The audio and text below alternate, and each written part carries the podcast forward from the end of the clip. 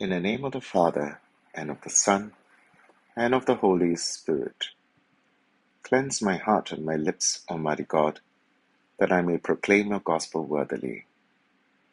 The Lord be with you. A reading from the Holy Gospel according to Luke. Jesus went out into the hills to pray, and he spent the whole night in prayer to God. When day came, he summoned his disciples and picked out twelve of them. He called them apostles.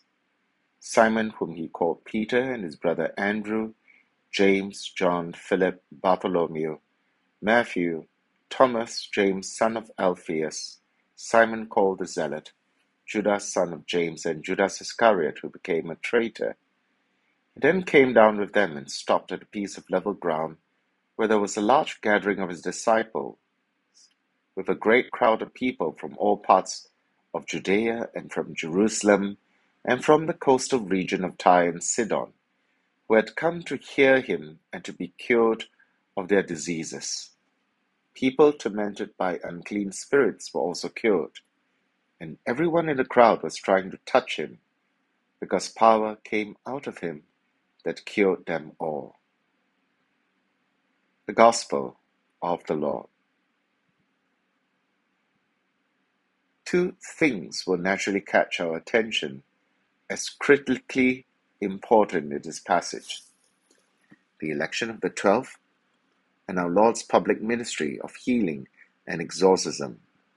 But St. Luke wishes us to pay attention to the single most important thing which is hidden from public scrutiny, something he would have deemed so important that he would record it in the opening line of today's passage. Jesus went out into the hills to pray, and he spent the whole night in prayer to God. Prayer makes all the difference. Without prayer, the calling of the apostles would be another organizational exercise that would just be an attempt by Jesus to match the right candidate with the right qualifications with the right job. Without prayer, the public ministry of Jesus would be mere activism, another business as usual day where our Lord would be troubleshooting people's problems. Prayer ensures that God is the initiator, the guide, and the source of inspiration and strength for every decision made or action taken. But this is no isolated incident. It would appear that prayer is the foundation of our Lord's choices and ministry. On so many occasions, which only a few are recorded, we see this pattern Prayer takes priority over everything else his ministry, his relationships, and even his passion. Here are just some of those occasions. Our Lord prayed after the multiplication of loaves. Immediately before choosing his twelve apostles, he prayed. Before Peter's profession of faith that Jesus is the Christ, our Lord prayed. He prayed immediately before the Transfiguration. Before teaching the Our Father to his disciples, before the crucifixion in the Garden of Gethsemane, and even on the cross, our Lord continued to pray. In prayer, our Lord discovered his identity and mission. In prayer, he found his purpose, his strength, and his resilience. And thus, prayer would be the greatest gift which our Lord offers us.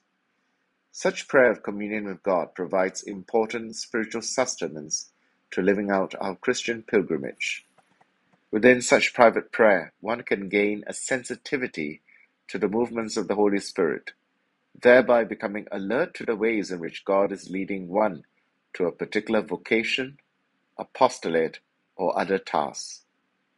Within prayer, we can endure the greatest trials and resist the strongest temptations. And finally, within prayer, can we discover our true vocation and find the necessary resources we need to serve others. In the name of the Father, and of the Son, and of the Holy Spirit. Amen.